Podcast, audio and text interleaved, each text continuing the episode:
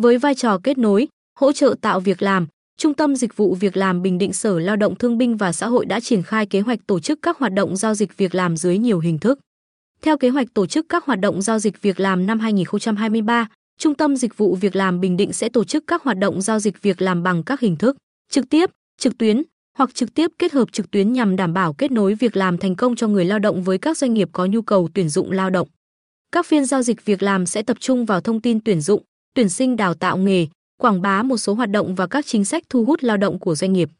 Phiên giao dịch việc làm cố định sẽ diễn ra tại Trung tâm Dịch vụ Việc làm Bình Định và các văn phòng cụm huyện, thị xã vào ngày 5 và 20 hàng tháng. Các đơn vị, cá nhân có thể tham gia tuyển dụng trực tiếp tại sàn và tuyển dụng trực tuyến thông qua website, Zalo của trung tâm. Bên cạnh đó, trung tâm sẽ tổ chức các phiên giao dịch việc làm lưu động tại các địa phương. Thực tế cho thấy, một bộ phận người lao động ở các huyện, thị xã, thành phố trong tỉnh chưa nắm bắt chính xác, đầy đủ các thông tin về thị trường lao động, cơ hội việc làm. Việc triển khai các phiên giao dịch lưu động xuống tận địa phương nhằm mục đích đưa cơ hội việc làm đến gần hơn với người lao động. Tại các phiên lưu động, các đơn vị, doanh nghiệp trực tiếp tham gia tư vấn, phỏng vấn sơ tuyển và tuyển dụng lao động theo yêu cầu của doanh nghiệp. Trung tâm Dịch vụ Việc làm Bình Định và doanh nghiệp sẽ lắng nghe, giải đáp các thắc mắc của người lao động. Hàng quý, trung tâm sẽ triển khai các phiên giao dịch việc làm, tư vấn tập thể theo các chuyên đề, việc làm, hỗ trợ học nghề, bảo hiểm thất nghiệp hoặc tham gia đi làm việc ở nước ngoài. Cho người lao động, các phiên giao dịch việc làm trực tuyến được triển khai thông qua ứng dụng Zalo. Năm 2023, Trung tâm Dịch vụ Việc làm Bình Định tăng cường tần suất tổ chức phiên giao dịch việc làm trực tuyến nhằm kết nối việc làm cho người lao động đang thất nghiệp và người lao động bị mất việc làm do doanh nghiệp thu hẹp sản xuất kinh doanh, hỗ trợ người lao động sớm quay trở lại làm việc.